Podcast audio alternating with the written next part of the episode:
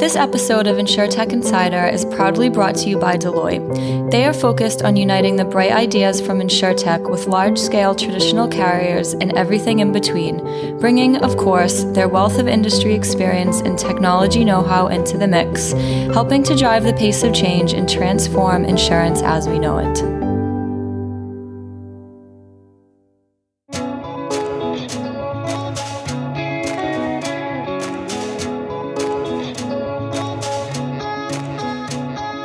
Welcome to InsurTech Insider, coming to you live from the 11FS office in WeWork London.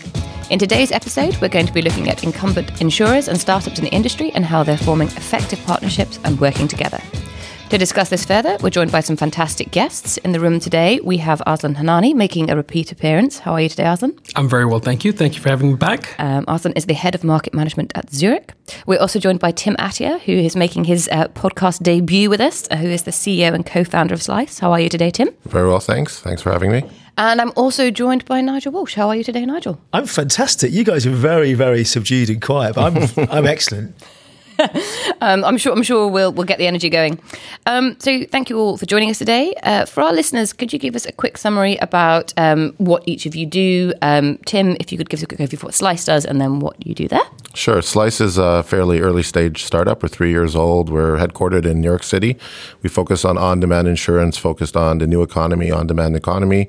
Uh, we we do sell our own our own products in the U.S. We're going live in the U.K. on the 11th of December, uh, but we also license our platform, Insurance Cloud Services, to insurers who want a digital on-demand experience. Brilliant.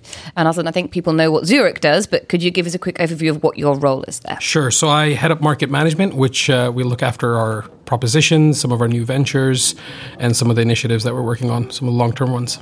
Brilliant. So it sounds like you're both highly qualified for this conversation. We can almost have a debate, like a fight between you know startup versus incumbent here. a pleasant fight, a nice fight. No fights, Nigel. We don't do fights. okay. I, I encourage, I encourage debate and um, constructive criticism, but at fighting we draw a line out. Um, so let's start off by talking about the sort of the different types of partnership there are out there, because there are there are millions of different ways that um, the incumbent players in the industry and startups can work together. But if you could just, if you could take it in turns to give us a quick overview of some of the most exciting ones you've seen. You know, Tim, I know that you work with a couple of income insurers probably in different ways. So if you could give us an overview perhaps of how you work with insurers and then arthur maybe how Zurich works with startups and the different ways it does that. Do you want to go first, Tim? Sure, sure. Um, uh, we we went live two years ago with uh, Progressive in the U.S., and uh, that was our first, you know, experience uh, a slice uh, working with carriers. Our hypothesis was that we could innovate because uh, we were starting with a blank sheet of paper. We could change the game. We could, ha- we, if we did, we didn't have a different business model and a different way of doing things. And our hypothesis was we had to leave everything behind. We couldn't reuse any existing system and process if we wanted to get there. But we're also fairly certain we can't scale. So in the first year, we make all kinds of crazy. We're a startup, so we make all kinds of crazy um, assertions that we're going to change the world and everything, and then it gets real. And uh, so initially, our our partnership with Progressive was very important because it forced us to grow up quickly. We had to go live on progressive.com. We had to meet service levels. We had to roll out across states. And that was a different kind of relationship because it was primarily, I'll call it like a, um, a referral agreement where we were selling through the Progressive brand, but it allowed us to scale. Um, uh, the, the next type of the next type of thing that we look for incumbents uh, to do is um, is really again, we think we can innovate, but we're fairly certain we can't scale. It's very hard to scale in insurance. It would take 100 years, and we, we want to get everywhere in 18 months, so we can't, we can't go through the traditional approach. Brilliant. How about you, Arslan? What's your view on this? I think that's quite a tough question because there's so many. I mean, as as time goes on, there's so many new models coming coming across the market as well. From an insurer's perspective, there's obviously capacity provision, which is probably the most common. We take stakes on in a lot of the insurtechs. There's uh, distribution partnerships and all sorts. But I think a lot of the partnerships that we have are also sort of we're bound by the same kind of North Star. So we're trying to solve similar problems. So it's hard to define them. Oh, it's a capacity deal or it's an investor sort of investee relationship. Some of them, I mean, some some of the startups here in London, we debate with constantly, and we, we're helping them evolve. They help us evolve. Sometimes that turns into a more formal relationship. Sometimes it doesn't. But it's it's sort of no. There's no definitive buckets. I would say. Isn't it a bit of a feeding frenzy right now, though? Because there's what three and a half thousand insurtech startups of sorts. There's a defined number of carriers that exist in the marketplace. Everyone goes for the big guys, the Zurichs of the world, straight away because you've got distribution, you've got the scale. And it's a really hard thing. I've sat on both sides of the fence. I've understood the perspective from an insurance organization that, that's um, often risk adverse and sits there and go, actually, we've got to protect our brand here. And we've got someone on the other side of the fence that can literally charge. There's six people and a dog that want to that want to run at speed and change the world.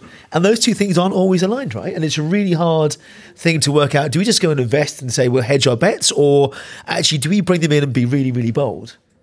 No, I, I, I think this is a really interesting point. I know, I know you and I have debated this before, but it's, um, I'd say I think it's critical to have the, the problem that you're solving be very very clear about it.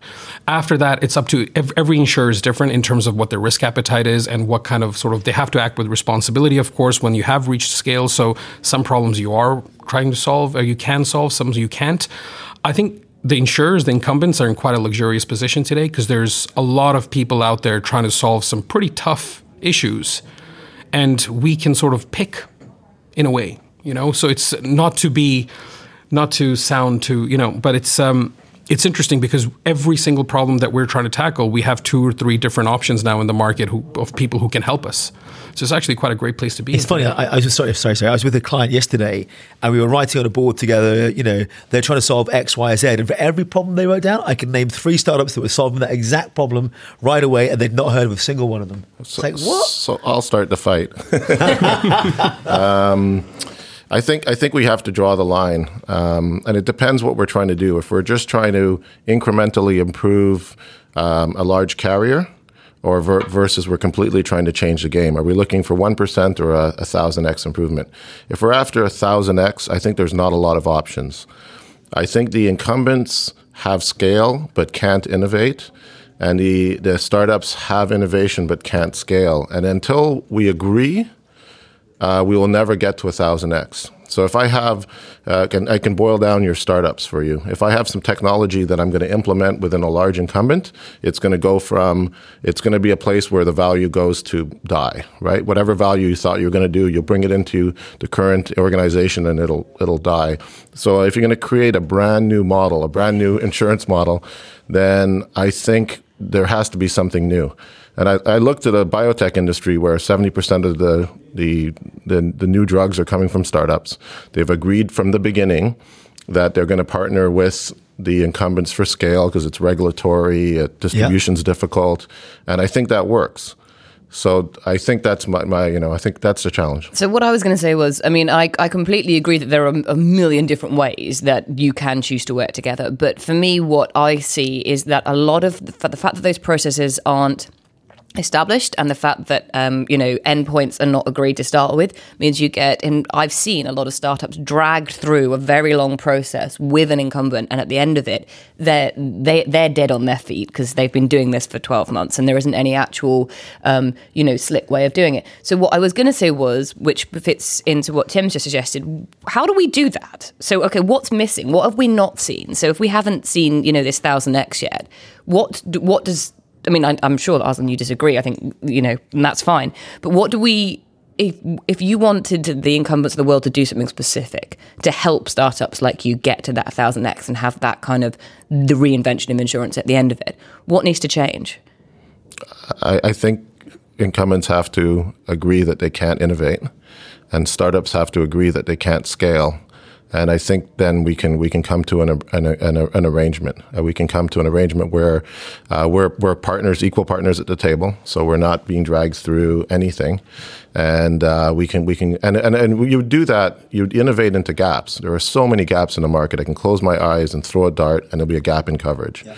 You know, uh, auto policies didn't assume, didn't envision cars driving themselves around, or homeowners didn't envision uh, houses being shared. These policies are hundred years old, and they, they're, they're, there's Mo- so models many have evolved, right? Full stop. So business model, the way we consume things, completely, is all evolving completely. And our industry traditionally hasn't. We're getting there. I don't. I don't agree with you though. I actually think the it's not about the uh, the thousand X sometimes. It's actually about defining the problem we're trying to solve. What, what, so gap, yes, but what gap are we trying to solve that we both go after together? Not back to your point. If we're just going to do something bit better or digitize something that exists today, that's kind of not necessarily actually that is innovation, but it's not disruption, is it? Well, I think it's mundane. The uh, the what we're after is removing cost.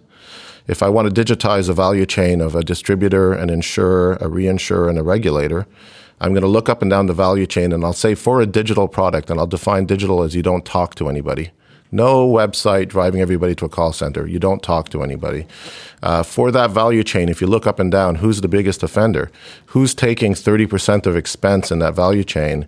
And you need to take them out. And uh, that needs to be removed because otherwise somebody else will. But I'll, I'll agree, by the way, Nigel, that it is about the end game. Uh, you you you know you you talked about it already. You talked about it about the ecosystem. What what are you trying to solve? Is insurance ever going to become a great experience? I don't think that as much as we work on customer experience, it's ever going to be a good experience. However, buying a Tesla is a great experience, or going on a cruise is a great experience, or going to New Zealand and, and taking a small plane and driving around is a great experience. But until insurance is signals and events based and be, can be become a part of a moment and experience like that, we won't get more. there. Yeah. Although Arslan and I were on a debate recently where we were the only two in a room full of 100 plus people at the yeah. Instech event London where we fought for insurers have not let customers down. Mm-hmm. Although we do need, we do recognize we need to keep up with the times to make sure that we don't let them down in the future. But is that not because insurers don't understand what they're doing is letting people down? So no, no, we're not letting people down. It's fine. We're not letting people down. Actually, over here, I'm your customer. Yes, yes, you are letting me down over here, jumping up and down with my arms in the air. I mean, I wonder if that's just to go back to the partnership point yeah. where startups can help insurers understand their market, not necessarily in terms of like, you know, all the personalization and personalized policies, but actually what do people actually want? Yeah. No, look, I, I mean, first of all, I don't think an incumbent's job is to help any kind of startup with their multiple of, of how fast they grow. I, th- I, think the responsibility we have is to solve problems for our customers, mm. and that's the angle we actually take. I mean, if if if some ideas are being worked on, I mean, I'm sure all of us around the table have worked on projects that haven't come off, and that happens. That is part of life, right? In terms of um, what formalities there are, I, I think actually we do a disservice if we try to put partnerships into different buckets that are already labeled and already sort of mandated that this is how it should go. I think it needs to be organic because the problems are evolving too. The other thing I'd say is that insurers can't innovate. I'd obviously disagree with that. I think that's fine. As I said, healthy debate is totally allowed. I think I think there are problems that insurers. I mean, there. It's a journey, guys. First of all, right? I think if you look at the large insurers today, a lot of them have very different strategies of how they're trying to innovate too. So, let's take some time and, and let that process go out. I mean, it's it's it's it's it is a bit of a burning platform because our customers do demand more from us, but I think we will get there. In terms of where we innovate and how we innovate, I still think that we innovate best when we are very, very clear about the problem that we're trying to solve. Yeah. If that problem is is is cost cutting, which in some cases it may may very well be, we will find the right solution for that. If it's growth, that works in a different way. But I can't I I can't stress enough that one size does not fit all. You know? So, so I, I, com- I, completely understand, and I, I, would probably agree with that as well. But can we get some sort of tang- some some tangible examples here of how you might some models that exist? So um, we've mentioned equity. Um, I can give you one. Yeah. So so first of all, full disclosure, we have Munich Re as investors, AXA XL as investors, Sompo as investors, Grupo Sura as investors, Co-operators in Canada. So a lot of lot of yep. investors. Uh, uh, insurers, investors. However, so let's pick let's pick home share. Uh, we when we when we decided two years ago we wanted to go after the home share market, we were early, as in slash there was nobody else going after it. And we decided to write um, an on demand policy, so no application for insurance, uh, no questions, 2 million liability, full replacement cost, primary. Um, there's not a lot of actuarial history. We're going to do this. We get rid of the annual policy. We'll build this fully digital. We're not going to talk to anybody, all of that nice stuff. Um, so we, we, we launch it in the great state of Iowa. We slowly work our way around nine states, 10 states. We go live. You know, where are we going to go? So we, we, we, we, we launch it onto the Progressive brand, Progressive Home Share by Slice, and we now have distribution there. But Airbnb is in 190 countries. I mean, that's almost more countries than there are countries. But uh, um, and uh, so let's say it was a great innovation. Let's say there's a gap in the market. The on-demand gig worker is exposed, whether we ro- sorry ride share, home share. How how are we gonna how are you gonna fill that gap, and how are you gonna fill it in 18 months? Not 120 years to get to 68 countries, which would be the largest carrier. So how do we? Fi- so we would need a different model. So if we if it was true innovation, so we licensed it to Co-operators in Canada. We're now in three states. We licensed it to Legal & General in the UK.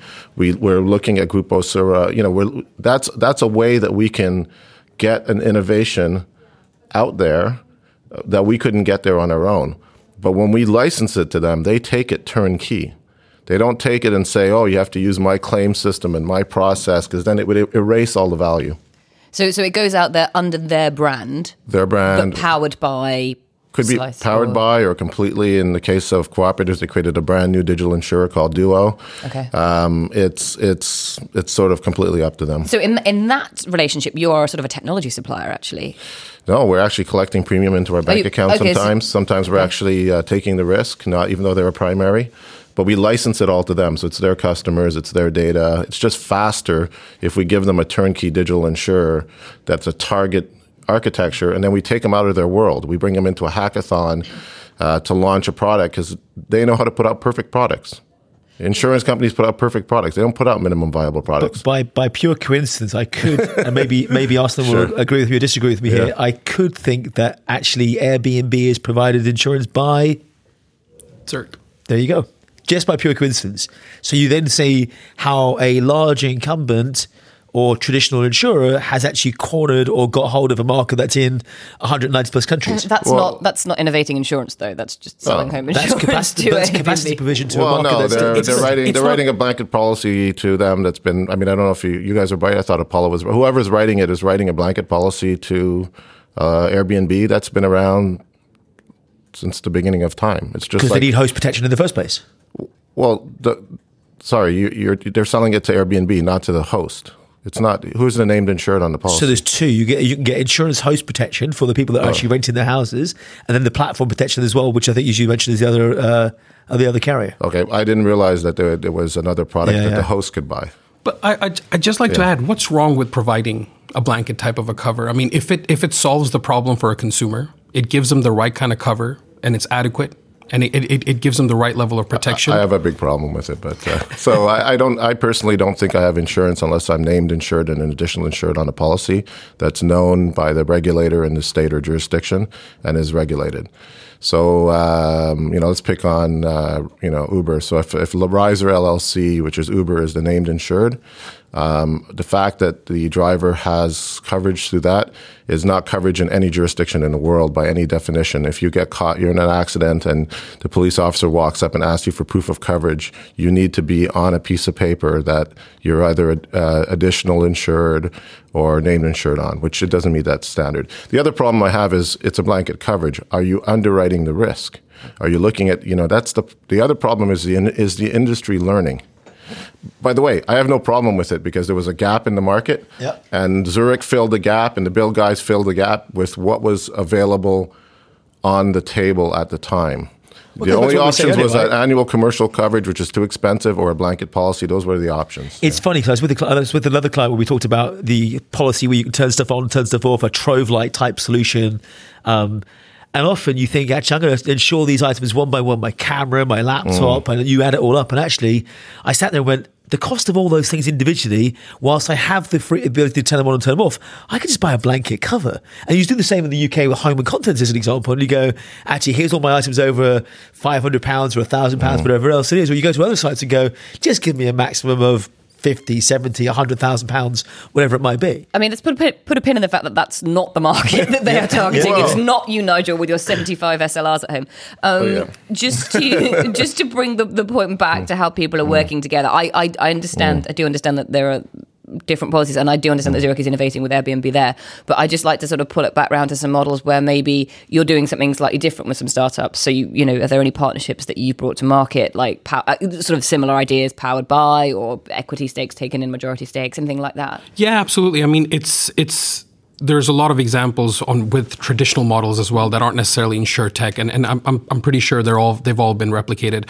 I think one interesting model that that, that we have uh, launched recently was the Zurich Innovation World Championships. So basically, we had a global, um, so we had five sort of categories, and we had a global competition for people to to submit it. We had don't quote me on these numbers, but I think it was over 650 applicants. We, we do have an interview somewhere with Mark Budd who told us the details on that, so I will exactly. dig that out.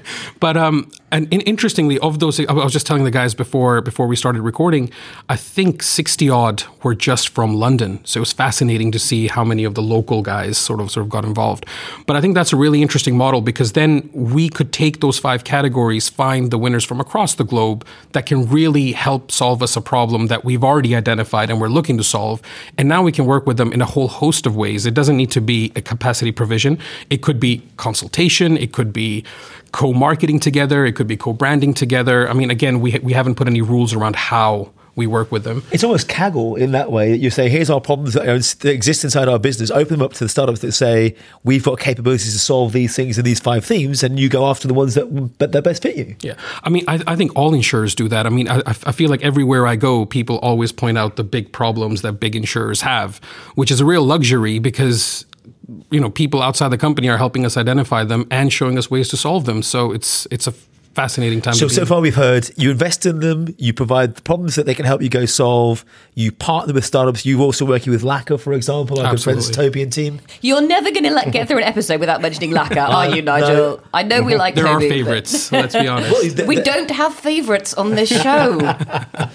Um to to the other thing that's interesting to me because um, you mentioned it earlier as well is that how hard is it from a regulatory perspective? So, from from a fintech, well, with fintechs and particularly with challenger banks, we've seen quite a, a, struggle for for some of the banks to get started. They've ended up having to. So, in the UK, we're, we're very lucky. We have a very understanding regulator who makes it easy for banks to, to get started from the ground up. In a lot of other places, the US particularly, that's not the case. Um, and so, partnerships uh, that that's shaped partnerships, if you like. So, a lot of the the neobanks in the US have to have a, a banking partner to get a license, a provision. So, I wonder if there's something something that we've seen in the insurance industry, or maybe we haven't seen yet and you'd like to see, where there's some innovation that makes it either easier for you guys to work together or that makes it easier for you to do what Arslan was suggesting and, and have different sort of models of partnerships. I mean, you must be, you can't be any less regulated than banks. So, um, you, you, know, what you can do is presumably hamstrung by what regulation is out there. So I don't know if you have, if there's any sort of initiatives you know of or any, you know, ideas or suggestions that you'd like the regulators to take on board. Yeah, no, I mean, I'm I'm not as uh, as well read up on the North American market, but here in the UK, we've got a fantastic situation, right? So. Going back to Laka, who aren't our favorites or are our favorites, but uh, with them, we actually went and saw the Sandbox team together. And we sort of debated different models together, and we debated different ways of us working together, and, and we sort of co created a solution for all of us. And I think that's something that we've repeated many times. I think um, in terms of what would fit in the North American market, I don't know. But here, I think it would be a bit easier for for some startups to to not necessarily have that incumbent relationship already sort of done before they approach the sandbox. So, so, you, so Laka had to find an incumbent partner before they could approach the I, FCA. Is I mean, that what you're? I, I, don't know. Is that? The... I don't know the exact. I mean, I, I, I shouldn't talk about the exact situation, but it was a bit of a chicken and egg. Okay, yeah. so so it, you're suggesting might be easier if you went as a startup to the FCA and said, "We've got this idea for insurance. Can you help us understand how we can get the correct licenses or which licenses we need to apply for, or help us find an insurer, help us find capacity." That's that's a role I think the regulator could very easily play because they have oversight of everything, right? So yeah, yeah, no, no, they absolutely do. And don't get me wrong, I love the FCA and the PRA. Like, yeah. uh, and the sandbox and what they're doing right now in the UK is, I think, is is industry leading, right, worldwide. I think it's fantastic. Uh, and regulators are key. I mean, without regulators, I think startups could behave badly, and uh, it's financial services. Um, but look at the US market, right, where you've got 50 states. It's much harder where you've got admitted versus not admitted. It makes life much more difficult, I think, for startups to to engage. You look at the the folks from Trov, and they'll turn around to you and say, "We launched in the UK first and foremost because regulation was actually easier and more straightforward." Forward to get through and then go back to the States and work through those guys? Well, we started in the States. We started in the great state of Iowa. Nick was the commissioner. He was a young guy. He's no longer the commissioner. He liked us. We liked him. He had a few other friends in other states who were commissioners. And so we slowly worked our way state by state. When we went into California, we got a press release from the commissioner saying, Welcome to the state, because they also. That's amazing. I mean, they have a mandate to take care of people and make sure people are protected. So if you're going after a gap in the market, it's an important thing. It is difficult, um, it's necessary. We grabbed the bulls by the horn. So we at the beginning decided we wouldn't go into any sandboxes or any because we didn't want to be limited by we actually don't like the term sandbox either. I think there's a lot of kids playing sandboxes. oh, now now you sound like Maria Vullo from NYC. Um, but but yeah, so that's, that's, that's an interesting yeah. point. I'll let you finish your point and then come back. No, no, no, no. but that's that. I think we we we realize, but it's also a barrier. So uh, if we want to go to um, Southeast Asia. So we're doing a hackathon in Southeast Asia. It would be very difficult for us. Malaysia, you know, how does it work with um, AWS yep. uh, in these regions? Uh, so you know, we have a partner with Sompo who understands the regulatory, because uh, otherwise it would take us too long, and that's where we need the relationship with the incumbents. Yeah, because um, they know the markets. So just on the sandbox point, um, we we sort of uh, um, haven't really talked so much about the idea of a partnership whereby uh, an, uh, an incumbent is taking equity, I suppose, in a company, and just made me think of that when you're saying sandboxes, but there's restrictions there. Um, you know, I, I I don't. You have equity taken in in Slice by numerous people. Mm. you listed them earlier. Mm. You know, what are the uh, benefits? And you can both talk to this. What are the benefits of that? And maybe what what would potentially be the disadvantages? Because before you take that money, you weigh up like, is this a good thing or a bad thing? Presumably, unless you just go, no, we'll just take the money. Um, which is what I had later in a podcast saying last week. she was like, no, you just take the money. And I was like, okay, fine, just take the money. I mean, what do I know? Yeah. Um, but just as an interesting one as well, like as a form of partnership, we've had debate about this before, and I just like to revisit it with some with some fresh voices. Like, you know, that there, there are good points, and presumably there are bad points as well. I think it depends on where each of the companies are in their journey, right? They, they could be very early and, and taking money or not taking money or investment could be different for them to, you know, it's, it's, it's different for any startup or any incumbent. I mean, for us, we, and, and again, not to I'm, I'm, not the authority for, for, for Zurich to speak about sort of investments here, but it's um, there are relationships where we've just taken a sort of a stake and it's kept away from the mothership. It's run under its own brand. It's run, I mean, Cover-More is a fantastic example of this. It's a travel service provider that, that, that, that we purchased. Um, in other parts or in, in other ventures, it's we take an equity stake and we really integrate them into the Zurich sort of system, right? So it's it's completely white labeled. But I think it's really it depends on where you are as a company and where you are as an insurer. And I, I, again, I come back to the one size doesn't fit all in, in this kind of situation. It's really interesting. If you remember one of the shows we did previously with uh, the Aviva guys, they talked about. Uh, they invested in Cocoon, but they didn't actually use the Cocoon product at all inside the actual Aviva stable at the moment. They, they plan to at some point, but there's no interaction there at all. And then James York from Worry+Peace has also been on the show, uh, enabled a number of startups, you know, with Jack, Hokodo, Flock, to use his capability. And I think actually just last week, um, with Jack just came out and got FCA authorized as well. So there's lots of ways to leverage people that have got that capability, whether it's regulatory or otherwise, um, in the first instance to help them get on their journey. Yeah, I mean, I think I think the point that I wanted to, to bring out, which I mean, aside from just take the money, is is that whatever whenever we're talking about partnerships and whenever we're talking about working relationships, and as you said earlier, you know, there is no one size fits all, but for a startup, you do have to carefully consider how you're going to do this because you could be squashed. It's it's indi- it's individual. Um, we our first investor was Horizons Venture, Ventures, Mr. Li Ka-shing out of Hong Kong. So they've invested in other startups, but insurance, but they're not insurance. Uh, but early on, we got um, uh, at the time XL Innovate. This is prior to AXA, of course, and and Tom Hutton. Um, getting him and getting them early is validation right? So if you're going to go through the regulatory hurdles and you're going to go to the market and be serious, you want serious people at the table, and so uh, that that was very important to us. Um, if you and, and if you go down from there to well, Munich Re. I mean, Munich Re decided to back us and provide us capacity. So everyone has a different reason. You know, we wanted to get into Southeast Asia. We felt we thought that these products would be useful there. So I think each one has to be looked at individually.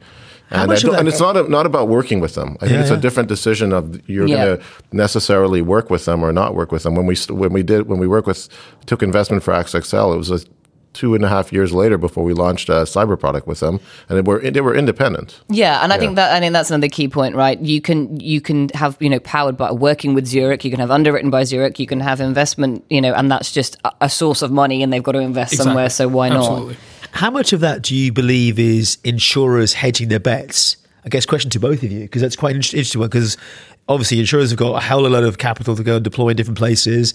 Uh, do the reinsurers do it differently to the primary carriers? What's been your experience so far?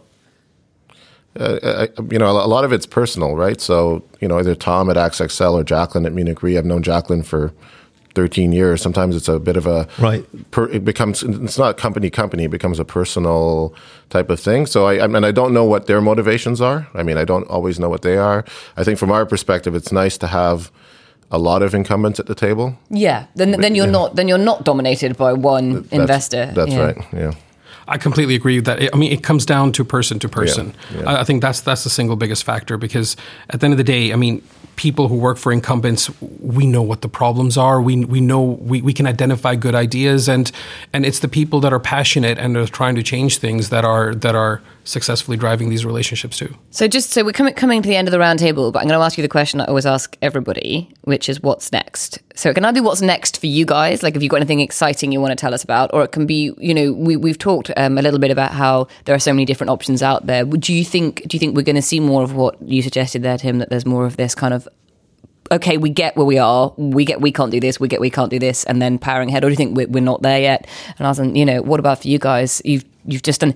I have to point out when we, I, um, your competition was explained to me by your colleague. He said it's like the World Cup, but I was like, I don't understand how the World Cup works. I understand football, but the World Cup bit is completely bonkers. And whoever came up with it was off their face. Um, but you know, maybe maybe what's next? Um, f you know, with those companies for you, or or something else on the horizon. So. Yeah, no. So for the championship, I think I, I think there's a couple of meetings happening today as we speak. Um, but in I think it's February where the where the global finals will be. But I think generally for sort of insurtechs and insurers, like I just I'm so optimistic about the future because I think there are so many people trying to do so many interesting things, and I think if if if we find the right areas to collaborate on, there can only be the consumer that wins, right? So I think as as, as long as we have that focus, I'm quite excited. I'm quite excited for the future. Cool. Tim? Well, for us, it's more about urgency and speed. Um, uh, you know, the startups are always a year from being out of business. None of the big guys are a year from being out of business. Um, so, I, you know, our first year we put out a minimum viable product. Uh, we spent a year on product market fit. And then we, we put out Insurance Cloud Services, and we thought we might do three deals this year. And we read it, we, and, and we found that we, we hit product market fit. We put out a something that people are looking for. So we've you know now we're we're toying with you know how do we scale faster and how do we hyperscale. So the question becomes, you know, how can you get everywhere in sort of 18 months because we think the clock is ticking. Um, by the way, it takes a long time. It's going to take 20 years before the effect is seen. Um, the, a lot of people ask about disruption. Uh, They haven't seen any disruption. That's because you only see it in hindsight 20 years Yeah. after. Uh, when uh, when uh, 20 years ago, when you know in the U.S. Allstate was number two in auto, they didn't see 20 years ago that when somebody sold the first policy online, that 20 years later they were going to be number four, and um, so it could have happened already. Um, so for us, I think it's more about how do we how do we accelerate and how do we how do we go quicker. Uh, we are we Is are that a dig at the incumbents that are typically named or labeled as being slow to move or slow to react?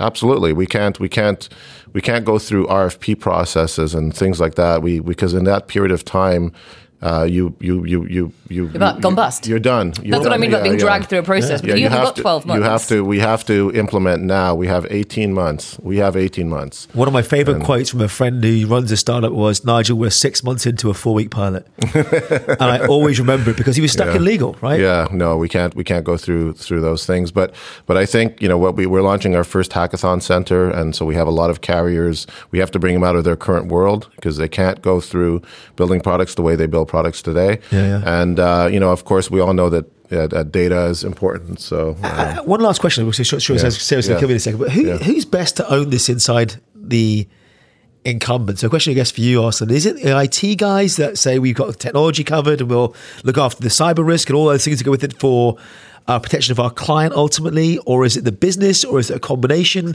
What's what's been your view of what works best? That's a tricky question. Um, I think You wish I hadn't let him ask it. Yeah, now, don't you? exactly.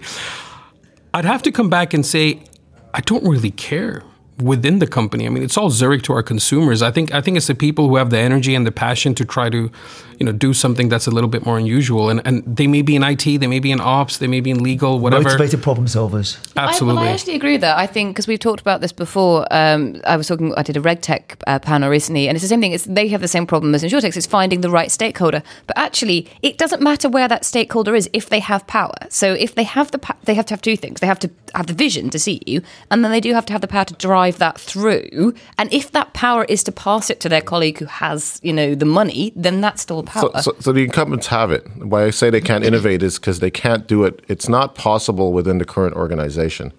They really have to create a completely separate digital organization that leaves the past behind. No com- commercial personal towers, no line of business towers, no layered and siloed architectures. They need to create the online Netflix. Get stuff done Netflix. quickly they still have the storefront. And I think the question it, it- it's not like they're going to move their auto books. That's not what. It's just the new things and the new requirements happen over here. And one day the CEO is going to have to decide: Do I pick up the phone from the brick and mortar company or from the digital company? But that's 20 years from now. But my view is they have the right people, they have the capability, they have to create a completely separate digital organization that has no ties at all back to the current organization and then just leave it. It's going to take 20 years. Carriers have tried it, but they, they're looking at their quarterly numbers and they get tired after two quarters. Uh, but but I, I think one day that, that organization might be bigger. It's not about moving things over. That's our view anyway. I think we need another podcast. I think we do as well because I was just I was just about to say that that debate is one that has been raging within banks for years. So I'm going to leave that as as Tim's challenge and Tim's mic drop, if you like. Um, that wraps up our roundtable. Thank you so much to everyone for joining me. Uh, where can listeners find out more about you? Do you want to give us a website, a Twitter handle, a LinkedIn, Arslan? Yeah, I'm on Arslan underscore Hanani. Uh, that's on Twitter, LinkedIn, and Zurich.co.uk. Perfect, Tim.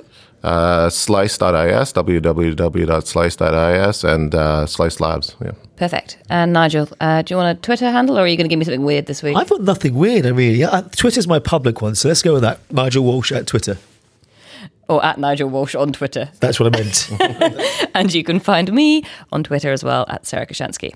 So next up, we're going to bring you a fantastic interview with Andy Rear, who is the chief executive of Munich Re's Digital Partners, and he also heads up their venture fund. So let's hear from him now.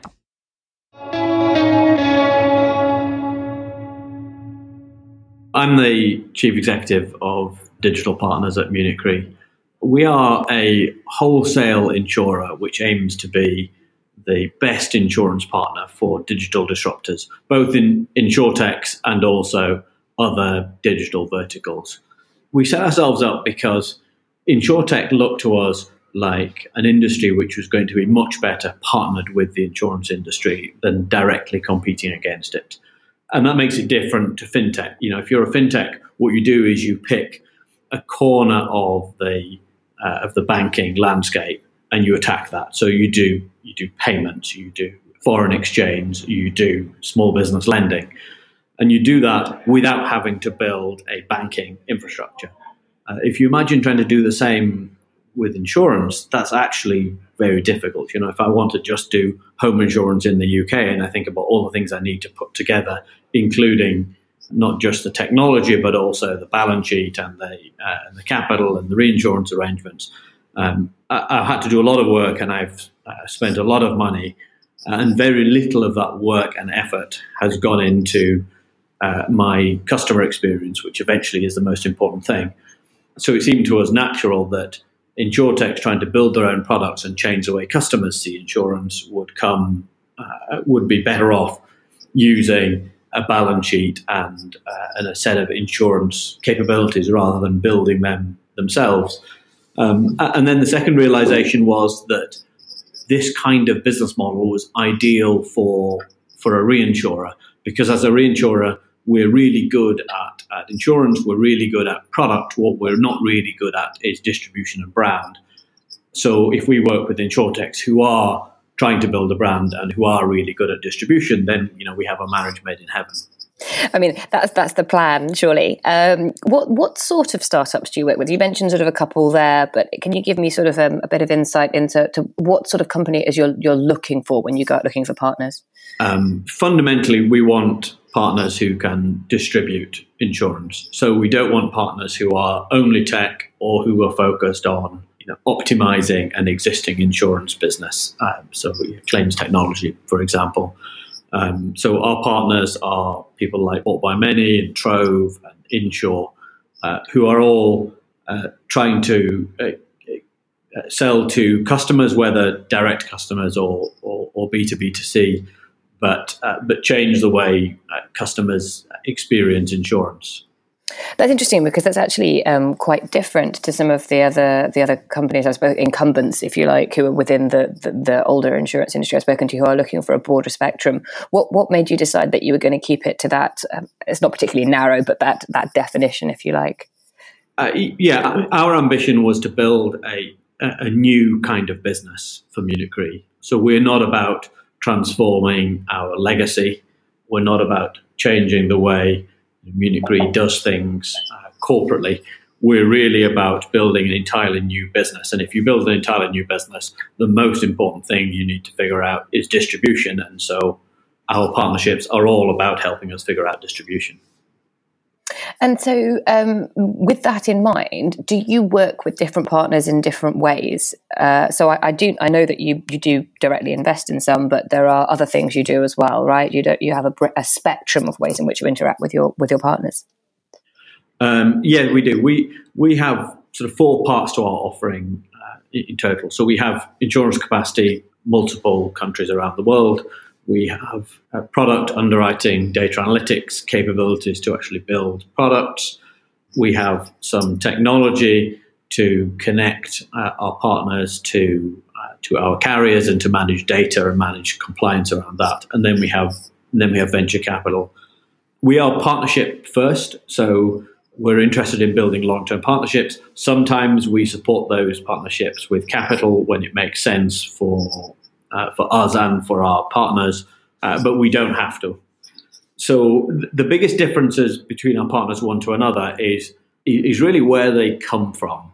So some of our partners really come from tech, and they bring great technology, and they say, "We'd like to apply this technology to insurance. We've got a fantastic way to find customers. Now, can you help us build product?" And we do all the heavy lifting around around building the product.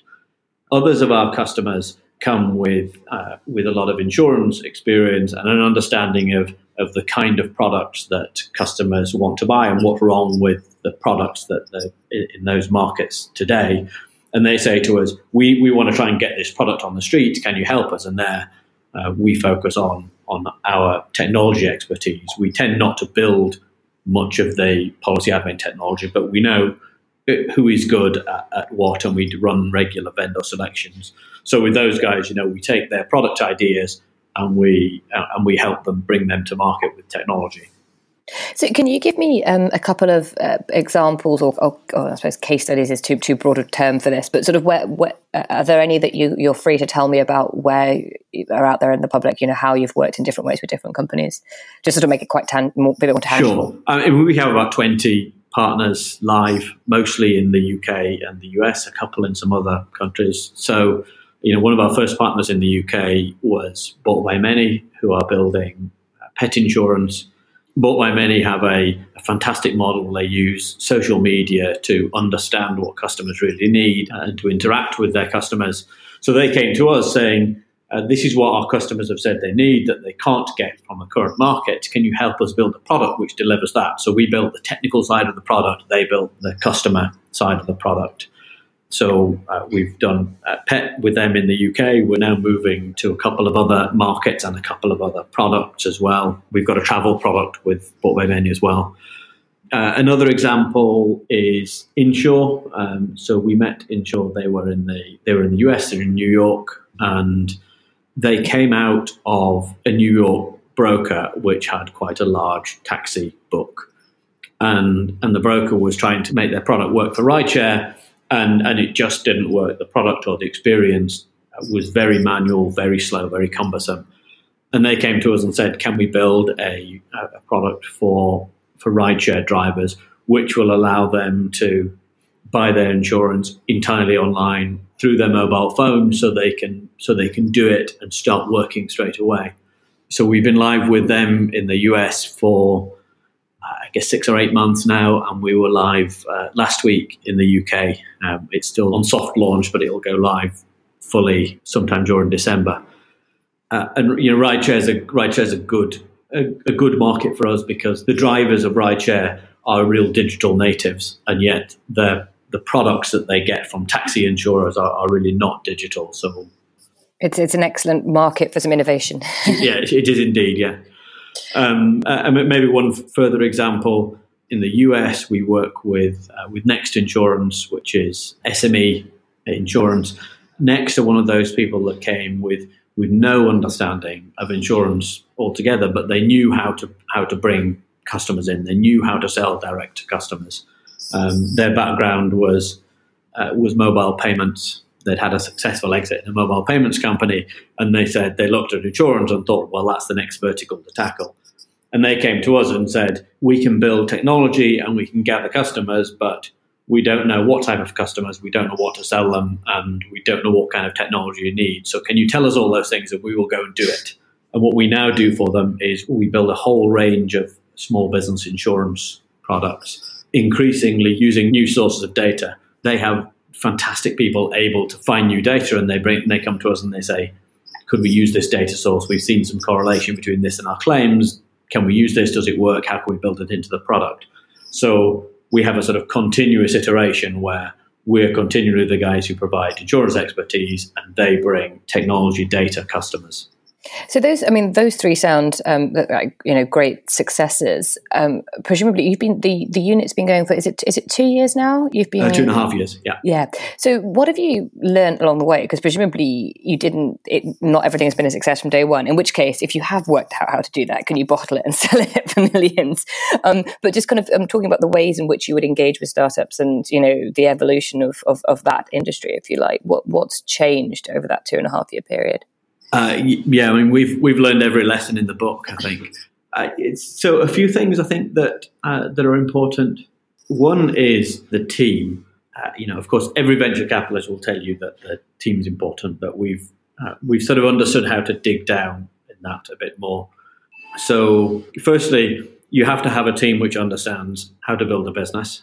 They don't have to understand how to build an insurance business, but they need to understand or accept that insurance is difficult and complicated. We've had some partners or, or, or wannabe partners who start with the premise that insurance is a terrible industry and all insurers are stupid. And so uh, surely we can do better. The reality is actually insurance is not a terrible industry and most insurers are very intelligent. It's just very, very difficult. So we like partners either who have really good insurance expertise, but also technology skills and business building skills, or who have technology and business building skills and an appreciation that uh, that insurance is actually quite complicated and quite difficult. You, you know, you have to get it right. Um, one of the things that uh, that we learned very early on was how to partner. Uh, firstly, you have to be willing to say to say no and say no quickly. So if we see a startup and it doesn't fit us or doesn't meet our criteria, then then we say no straight away. We have one point of entry into uh, into our business. So we have a small team of partner engagement managers, and every startup who comes, no matter how, no matter how they find us, they go through that gateway, and that and the partner engagement managers spend most of their time saying no to potential partners. If they get through that gate, then we have a second gate, which is commercials. One thing we find is that some of our partners don't really understand the realities of insurance commercials. InsurTech is not a, uh, a business in which you can make a fast buck. And uh, we have to have partners who, uh, you know, who are with us for the long term. So, and it, only if we can get through that sort of initial commercial discussion do we then think about delivery, because that means that once we come to delivery, day one of the project, we can we can map out how long it's going to take, what it's going to look like, what the uh, what all of the work streams are, and so on. So, with that, you know, in mind, all those lessons learned and the two and a half years of experience you've got behind you, what's what's next for you guys? Is it you know, is it more of the same? Have you got new verticals you're looking at in particular? um, what's you know on your on your horizon? So a, a, lot of it's more of the same. What we're now seeing is that some of our existing partners are coming to scale. So we have a bunch of partners who will be writing, you know, next year uh, in somewhere in the you know fifty to hundred million dollar range. So then we have to start understanding how to monitor that book, how we manage the data that we get from it, and so on. The second area of focus for us is some larger partnerships. So with with Wrisk now, we're the insurer behind BMW's new cars in the UK. Um, that's a bigger and more challenging partnership. Um, we're the insurer behind uh, uh, Google's Waymo autonomous vehicle taxi business, which again is when it goes live, the beginning of next year is going to grow very, very quickly. Um, and we have so we have a couple of other scale partnerships like that, which is a sort of new avenue for us. Um, and then thirdly, we are looking at our next few countries. We we initially set ourselves up with the idea of being a global business, and we're now figuring out what that really means for us in practice. So um, uh, we are going to go live in Australia in a couple of months' time, and we have plans for uh, for a business in Singapore and a business in India uh, over the next few months huge, huge insurance markets, both in um, India and oh, India in particular, actually. Absolutely, India's India is a super, super exciting market. Um, Brilliant.